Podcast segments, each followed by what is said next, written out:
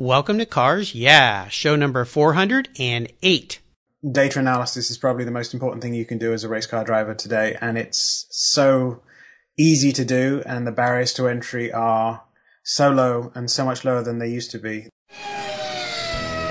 This is Cars Yeah, where you'll enjoy interviews with inspiring automotive enthusiasts. Mark Green is here to provide you with a fuel injection of automotive inspiration. So get in, sit down, buckle up, and get ready for a wild ride here on Cars Yeah.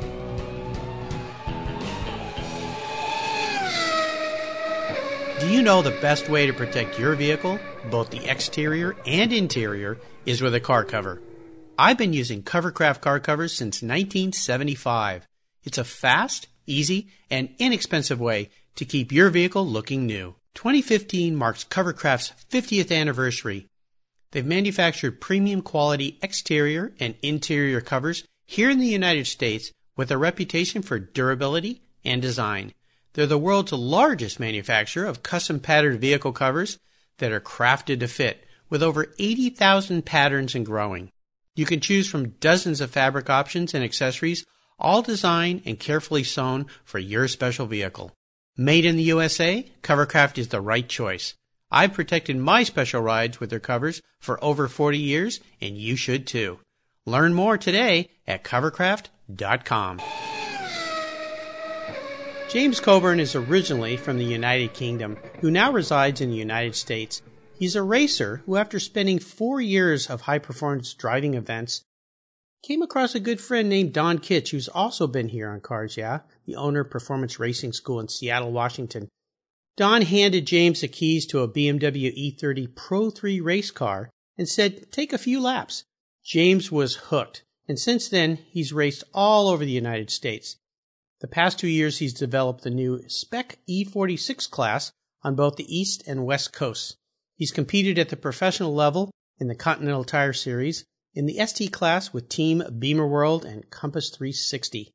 So, James, I've told our listeners just a little bit about your racing and the fun that you're having in cars these days. Would you take a moment share a little bit more about your racing, your passion for cars, and automobiles? I think you summarized it pretty well. I um, I've never had the, uh, the, the fortune of racing in the United Kingdom, but uh, since I moved to uh, the United States and then I moved to Seattle, I got hooked on on being able to drive faster than the speed limit. Um, I think that was probably after quite a sizable fine uh, on the highway. Uh oh. and uh, yeah, I haven't got a speeding ticket since I started racing, which is good, and maybe an indication of the fact that uh, it's um, such a, an amazing hobby and an amazing passion of mine. I, I think that it defines so much about you know how I approach challenges, how I approach you know many things in my life now that may not necessarily be racing, based upon the things that I've learned. And so, I mean, the, the, the beauty of racing, the thing I love is it's so tangible. Absolutely. Yeah, you, you compete against others. Time is, is measured down to the thousandth of a second and any effort that you put in, um, if put in correctly, can generally tend to lead to improvement in performance. And so it's very, you know, binary in, in relation to effort to, uh, to, to return. And so even though it's not necessarily that easy and, uh, you often see people with actual talent doing better than you do, it's one of those things where if you work really hard at it, you can actually see improvement, which is one of the things that I absolutely love. So, you know, the the the, the racing has offered me so much. Well, you started with uh, Don Kitch, kind of got you going on this a little bit, and you know, Don's up here in the Pacific Northwest. I went to his driving school. I've had the pleasure of knowing him for a long time. Tell our audience before we get into some of the questions, what happened with you guys that kind of launched you into this path of becoming a pretty much semi-professional racer, right? Yeah, you could call semi-professional if uh, if if being able to get to compete with actual professionals who school you every time you go out. um, but uh, I think that's all part of it. If you can uh, if if if you can start doing well there, or you can at least compete, uh, it's good. So Don, uh, a good friend of mine, we I started in his school just like any student did. I I bought a I think I bought an Audi. It was an S4 way back in 2005, and with it came a day at the track to be able to learn how to drive your car. Nice. And so uh, it was a day organized by Don and the local Audi dealership. Went there, and one of the biggest revelations at the end of it was the, you know, when he said, "Oh, by the way, you can return to the track with your street car and drive it. Um, you can drive it uh, whenever you want and come back and, and qualify for our, our high performance school." I had no idea you could do that, and it was one of those things that sort of like uh, uh, uh, was a huge revelation for me. So I was like, fantastic. So I went back and continued doing that with Don, and I started getting sort of uh, involved in his Team Seattle charity effort as well, and and uh, and worked with him on that for many years, especially while I was living in Seattle. And so, you know, it was it was after about four or five years, you know, he he threw me the keys to that that Pro Three, and Pro Three is a class which which is phenomenal. Anyone who hasn't uh, necessarily had the chance of racing BMW E30s, it's an absolute hoot, and and and in the Pacific Northwest, highly competitive. And so, I was terrible, absolutely dreadful. I drove a race car like a street car, which anyone knows means the car will drive terribly, and it'll feel like the worst car you've ever driven if you drive it that slow. Mm-hmm. But uh, I think there was just something with it which, which, got me interested, and and you know thereafter I took the school of performance, which gave you your novice license, which then entitled you to enter into a, a club weekend, of which I started racing in the in the it's called uh, ICSCC uh, in the Pacific Northwest. It's really the biggest sanctioning body. And uh, since there, I haven't really sort of looked back. And unfortunately, uh, in many instances, it's it's even though I've moved I should say fortunate, unfortunate. Even though I've moved all over the country now, I'm I'm actually living on the East Coast. I still regularly fly back to the Pacific Northwest because the racing community turns into almost like a racing family. Yeah, and uh, it is so enjoyable to race with the people out there that it's uh, it's it's it's a great place. Well, I wanted you to walk through that because I wanted some of our listeners out there who think that there's no way they could ever get involved in racing, that there are ways to get involved. There's ways to get involved in many different levels, many different types of competition levels. There could be vintage racing, the kind of racing you're doing, SCCA. There's a lot of ways to get behind the wheel on the track and have some fun. You don't have to be a pro. You can go out there and it really is a family. People will help you. Um, it is a great group of guys up here for sure. And I know we know a lot of the same guys over there at the track as well. As we continue on your journey, I always like to start by asking my guests for a success quote. This is something that's been instrumental in forming your life and your success. And it's a really great way to get the inspirational tires turning here on Cars Yeah. I know you love to drive. So James, take the wheel. Thank you. I would say that uh, a racing quote uh, is it a racing quote? Is it any quote? This one is is arguably from anonymous. I, I learnt it from uh, a friend of mine. I believe his name was uh, I know his name was Frank Greif, who was a fellow racer of mine and and, and a coach. And uh, I believe that he may have learnt it from Ross Bentley, who's one of uh, who's one of the coaches um, from the Pacific Northwest. Mm-hmm. And um, in essence, sorry, can you hear that cat in the background? Just a little bit. I don't think it's going to bother anybody. No worries. So I'd say the quote that I know and the quote that sticks in my mind, especially with racing, is you have to become comfortable with being uncomfortable. Mm. And racing's a very easy way of interpreting that. The difference oftentimes with high performance lapping and racing is that if you're only measuring yourself against yourself, just going round and round and round in these high performance days, typically what you find is that you get stuck into a groove and you know the, the, the definition of insanity is doing the same thing over and over again expecting something to change mm-hmm.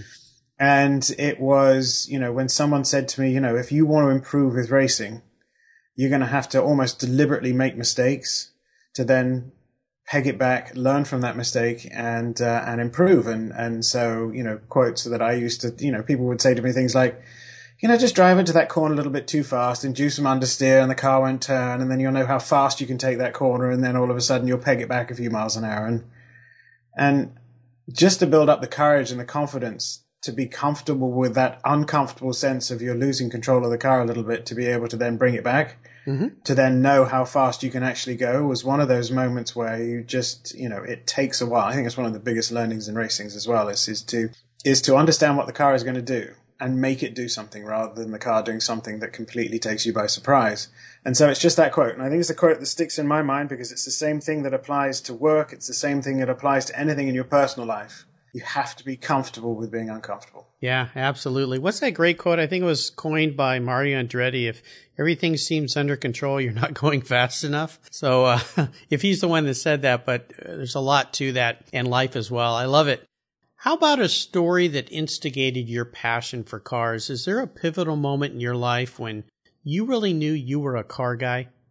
I think there's a few things. I think from a generation point of view, I'm the generation that has grown up with car posters on the wall and being British motorsport was definitely something that was in your blood from a very early age. And so, you know, I, I lived in Kent and um, uh, in the UK, which is where Brands Hatch is. Mm-hmm. And there would be times when my father would take me to see uh, cars race there, and went see all sorts of things there. Not just cars, we saw huge trucks race and all sorts of stuff. And I think that you know, Formula Formula One is is definitely an institution there. It's one of the sort of most popular sports there is. And so I think I just grew up with cars and understanding it. And, and, you know, the moment I could get my hands on a driver's license, I did. And, you know, drove way too fast as a youngster at times and, and, you know, just started to understand. But I think that the thing with driving that I like as much as necessarily the sensation of going fast is, is being precise and accurate. I think that's one of the things. I mean, I've tried the rally driving. There's actually a school in Seattle or just outside Seattle. Yeah, uh, Dirtfish. Yeah. I'm sure, although you must admit, you talk to a rally driver, they say the same thing. It's all about precision and accuracy.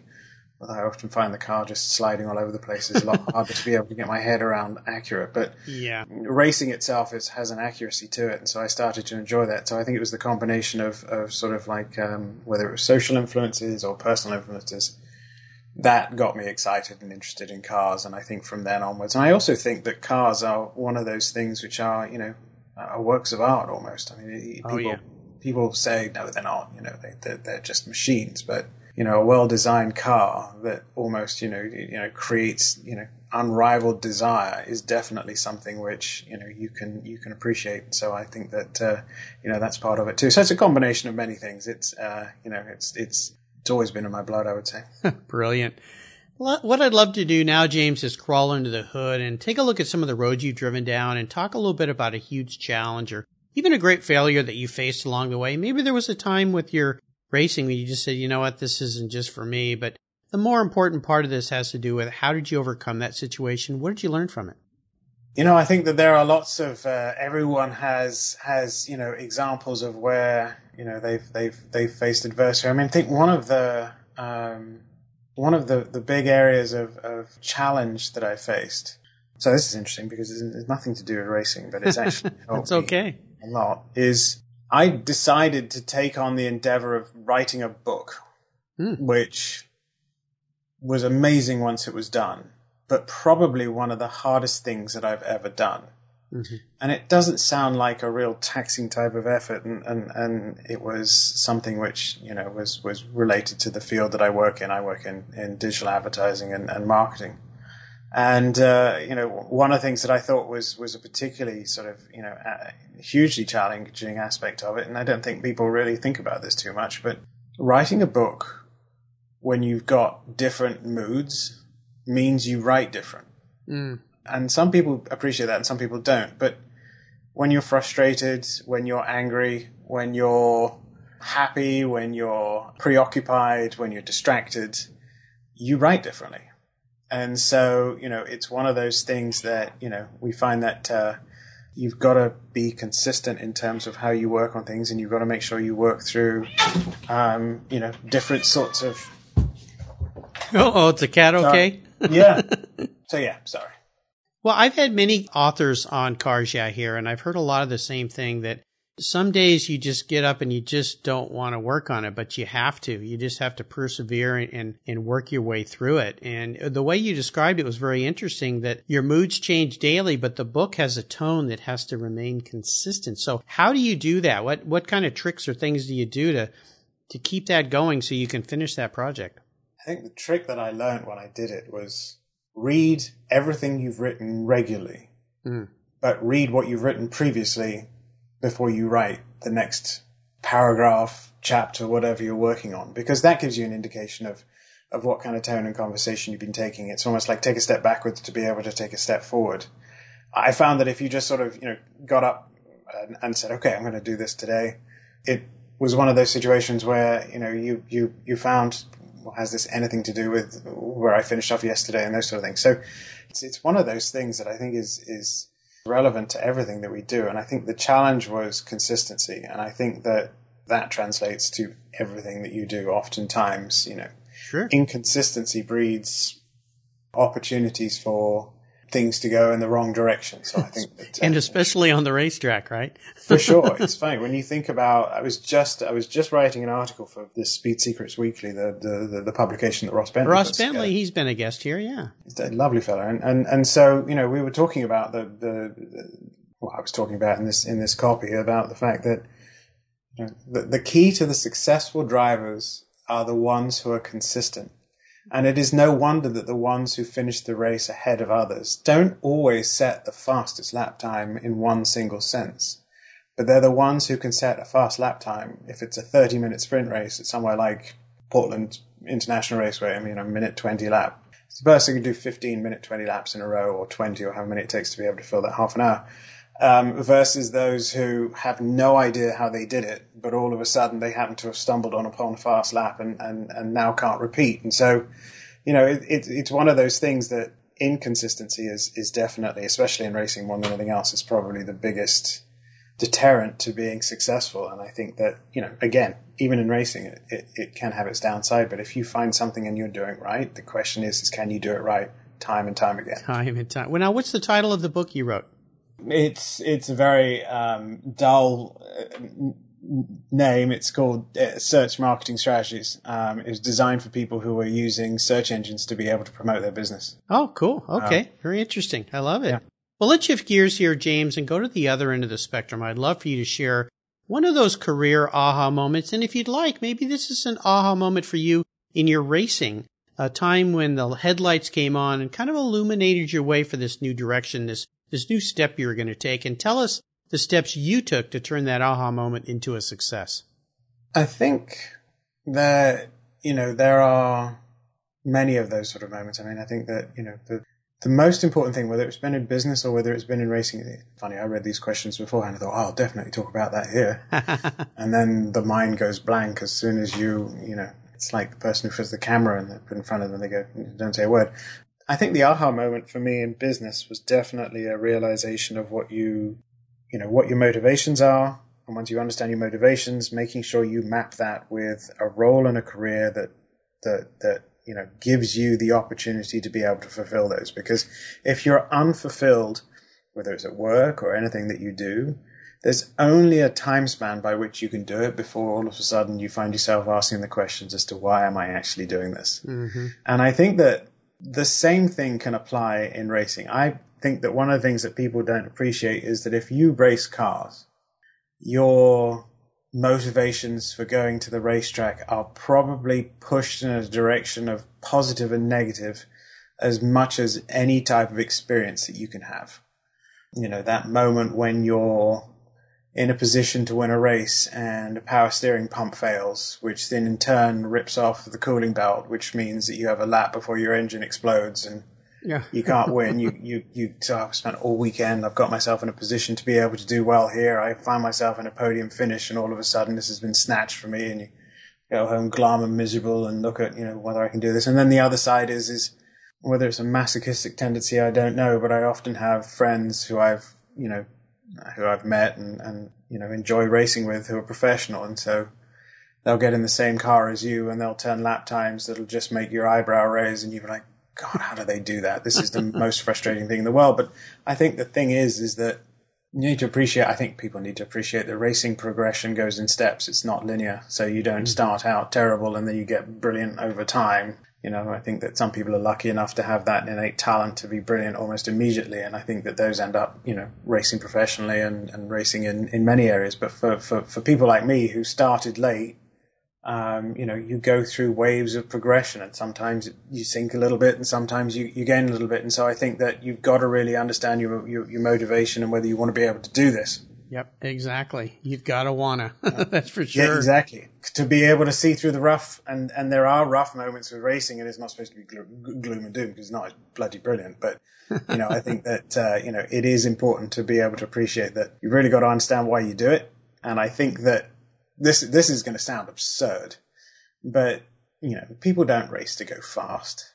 People don't always race to be a race winner. I mean, we've had people who, you know, have just been content with racing. So you have to ask yourself why you do it. And for many, the motivation is being able to be out there and driving a car with my friends and having fun and, and having a good time. For others, it's you know, it's continue to improve and find ways, just like I articulated, you know, this is, this is my motivation is to be able to find ways to continue to find self improvement. Right. And racing gives you that opportunity to do so. Plus it's a ton of fun and you get to race with your friends as you do it. But if you don't know why you're doing it, then the question is off as to why you do. So I think that's the aha moment. Business, pleasure, racing, whatever you do, you've got to understand why you're doing it. Otherwise, you know, you start questioning what you're doing.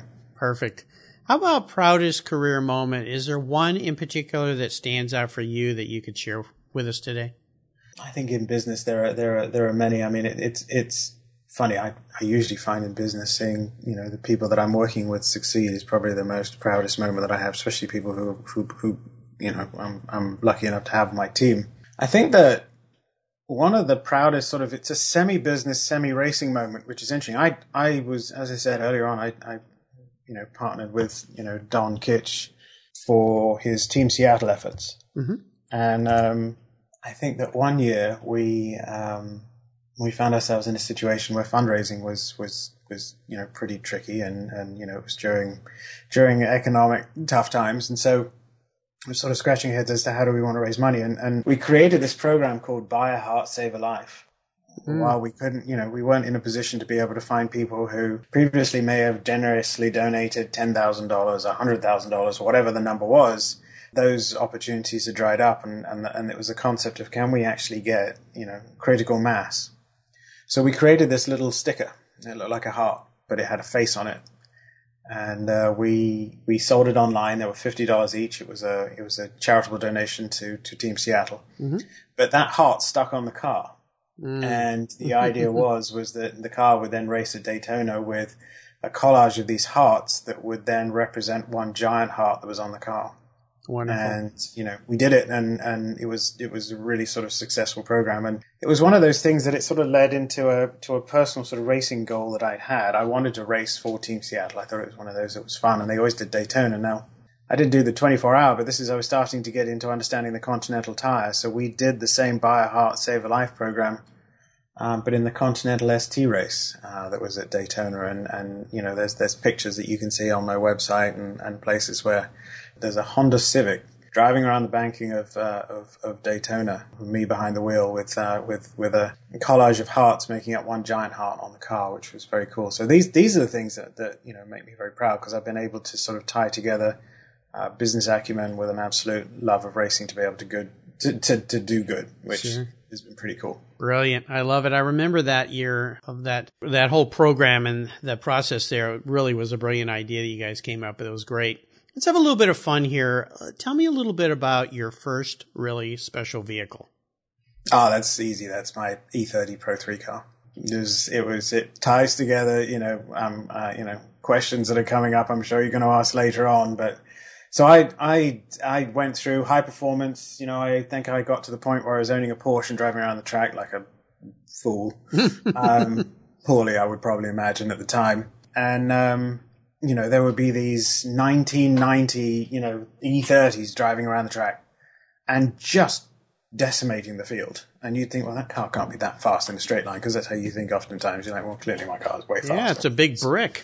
you know, but it was, um, you know, it was um, one of those situations where, you know, you're like, okay, so that's that Pro 3 car they got into. So I bought one and it became my friend. And I think that oftentimes when you ask somebody about their first car, you know, the, their race car or their first race car was almost like an extension of themselves as a friend, especially if they loved it as much as I did with mine. Mm-hmm. And, you know, we developed it over time and got it to a point where it was, you know, a, a, very competitive Pro 3 car, and I'd fought my way through, you know, the back of the pack to the front of the pack and, and, and was sort of podium finishes and, and those sort of things, which was nice. And so, you know, it was the first and, and probably the most memorable car um, that I will I will have uh, ever owned. Cool, and, uh, very cool. Desperately sad to see it go. Yeah, those uh, those guys up here, the Pro Three, man, they are aggressive gr- group, great fun group. Uh, we mentioned uh, Lance Richard, we both know, and a bunch of the other guys there as well. So very cool car. Well, you just said the other words to my next question is that's seller's remorse. Is there one vehicle that you've let go that you really wish you had back in the garage?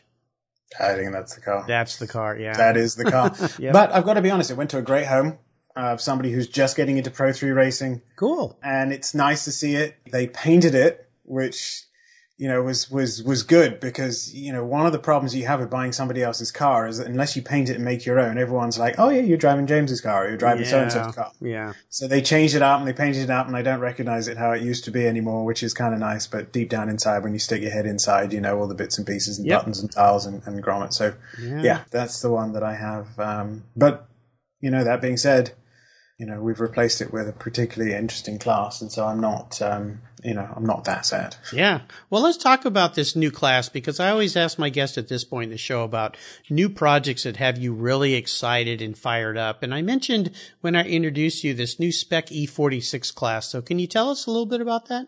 Yeah, absolutely. So. Um, Let's talk about Spec E46. It, it, was created by two gentlemen on the East Coast, Jason Tower and Evan Levine, both who are the founders of the class, we saw it written on paper, and, and you know we all had a mutual friend and a, and a, and a guy called James Clay, who's the president of BimmerWorld, um, who yeah. races professionally and also provides you know um, a lot of uh, a lot of the automotive parts that us BMW drivers use. And James um, is going to be a guest here on Cars Yeah coming up. Oh, great! Yeah, yeah he's uh, he's got way better stories than I have. but uh, he he races a lot with me, and he's he's been a he's been a great friend, and so you know, we heard about it, and another guy called Dan Rogers, who was racing with BimmerWorld at the time, a really good friend of mine, who we pretty much, you know, one of one of you know, you have racing buddies, and so we we do a lot of racing together. Said, "Have you heard about this?" And and it was a concept based upon the E46 330 3 Series. Hmm. It was, you know, fast enough to be competitive, but not necessarily a car that was so cost prohibitive like the M3 would have been with the engines and the components that it would have made it in a really expensive class. You could pick up donor cars for next to nothing. So we, we, I think my first one that we built, Dan and I built the first one together with a sort of a gamble that said, should we do this? And should we do it in the Pacific Northwest so we can build out the class on the east, uh, the West Coast as they're doing on the east? Mm-hmm. So we picked up a donor, I think, for 2200. James Clay at built it for us. And for the first year, we started working on it, and some started to, to be developed on the on the on the west coast. Grip racing, Charles Hurley built one, um, which uh, was nice because we had the very first Spec E46 race was or competitive race was actually on the west coast in the Pacific Northwest, and so we built this class out. And so at the end of the year, Dan said, all right, one of us buy a, a, each other out of this car and let's build two. We'll build one each. And so, you know, I, you know, effectively bought him out of, um, of, uh, or he bought me out of the first one, and and you can, uh, you know, guess what happened next? I built I built my next car. I sold my Pro Three car, the yeah. best friend that I ever had in car terms, oh, to be wow. able to do this. So it was quite a gamble, and so we built this out, and so now we're probably sixty strong in the in the in across the US, and uh, it's an amazing car to be able to to drive because the nice thing is for for men for some of us who want to be able to continue developing the the the the beauty of the E30 is that on the Pro 3 car is it's it's it's as crude as you can probably get um, in relation, maybe a bit like a vintage car, which is probably one of the reasons they they've started crop up in vintage races now. Is that um, yeah. you know there's no ABS, or we turn the ABS off on purpose. You know, there's no power steering. Uh, there's just basically driver, three pedals, gear gear changer, and a steering wheel. Yeah, and and and that's it. And so you know we, we you know that was that was great. Now you could do a lot of setup changes, which I think is probably one of the biggest you know, learning things you could do as a driver. But the E46 has got different things. It's got ABS, which is functional. You can use to your advantage when you race. It's got power steering, so you have to get used to driving with your eyes because you're getting less feedback through the steering wheel. Mm. It's funny, you know, the advice you give someone in an E46 instead of a, uh, an E30 is that if you're not used to it, you're gonna you're gonna see understeer before you feel it, you know. And it's one of those things where if you don't drive with your eyes, you you you know you're not going to you're not going to do very well in this car because the feedback through the steering wheel is going to feel consistent regardless of how tight you turn that wheel and how fast you're going. So, sure. you know, it's one of those things that helps me, for example, develop a new set of skills on top of what we learned in the E30, which is a really good transferable skill. Um, if you're ever to get back in behind the wheel of, of one of these more modern Continental Tire ST cars, yeah. which have got a lot more of these modern features. So, yeah, great class and growing. Yeah, it's very cool. Yeah, I've had two E46 BMWs. I've got one right now. They've all been M3s, but uh, lovely cars. I had E36. I've never had an E30, although I've driven one. But um, uh, sounds like a wonderful class. Sounds like a lot of fun. A lot of different things. A lot of the same things. So I wish you guys all the best success. That's a big group of guys, 60 plus guys. So that's great. Sounds like it's off to a super start. Now here's a very introspective question for you, James. If you were a car, what kind of car would you be and why? oh, I thought about this and I just found it so difficult to answer. I think I would probably be. Uh, having thought about this a little bit, I think it's a, it's it's a tough one. It's it's you know it's a type of car. It's like the original Mini Cooper S, or it's like um, you know um, uh, uh, a VW GTI or a or a or a BMW M3. Mm-hmm. Something that is almost understated because I am the, you know, highly unlikely to be the shoutiest, look at me type of sort of person. I, I'm, you know, I think by by uh, by default being British, slightly understated in in, in sort of many ways. Uh, very in, proper, in, very, exactly. And so you know, but at the same time, I want to have substance, and and so I want to make sure that people don't feel that uh, you know any time spent with me is is is uh, is is un. Sorry, that's the best way to describe it. So that sounds very conceited. It's like you know, the minute you spend with me is amazing, and it should be, and you should really appreciate that. Well, I would sure hope so. You, you, get what I'm saying. It's sort of yeah. like I think I want to be one of those cars that you know is is you know pull up at the traffic lights and somebody looks over, they don't think twice, and all of a sudden then they're like, okay, well, you know, this There's is something this is there. There's something there, and yeah. I, I think that's important. I, I, you know, I want people to uh, to understand who I am from meeting me, not necessarily because I'm driving around or walking around saying I'm the greatest. There you go. That's why I like that question. Yeah, and you answered it very well. I appreciate that. So James, up next is the last lap, but before we put the pedal to the metal, let's say thank you to today's Cars Yeah sponsor. Metrovac has been manufacturing and providing quality automotive vacuums and blowers since 1939.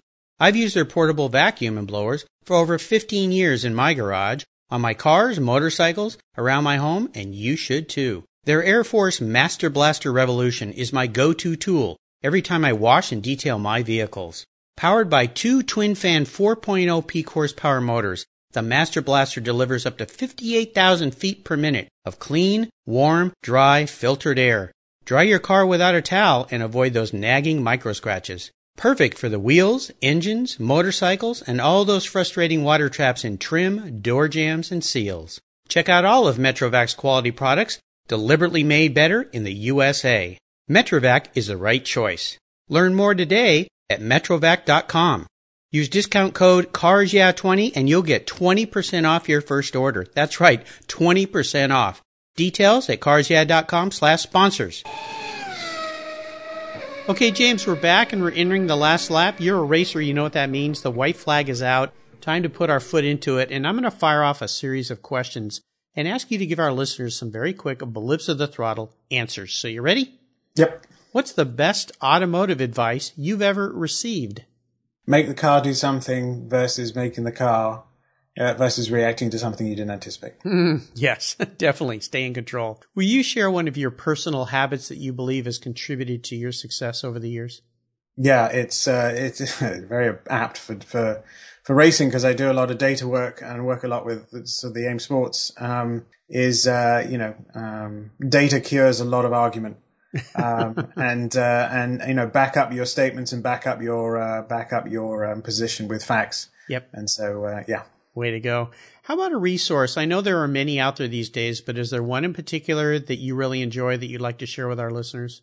Yeah, I, I like um, I like Ross Bentley's work. I think his Speed Secrets Weekly uh, weekly magazine, which is an email which I think costs next to nothing. Yep um, in relation to a book is a, is a fantastic place to go because it arrives every Tuesday morning, usually when I'm sitting on the train wanting to read something. So yeah, it's a great resource. Yeah, Ross, as I mentioned, has been a guest here. I get his weekly emails. They're really great advice. I, even for someone like me, I'm not on the track as much as I used to be. It's still fun to read, think about what he's saying, and it's nice to know that now I'm talking to another guy that's a contributor there. So I feel even better. How about a book? Is there one book in particular that you think our listeners would really enjoy reading? Yeah, I do. There's one book in particular. It's called Performance Thinking. It's by a coach friend of mine. His name is Jacques Dallaire.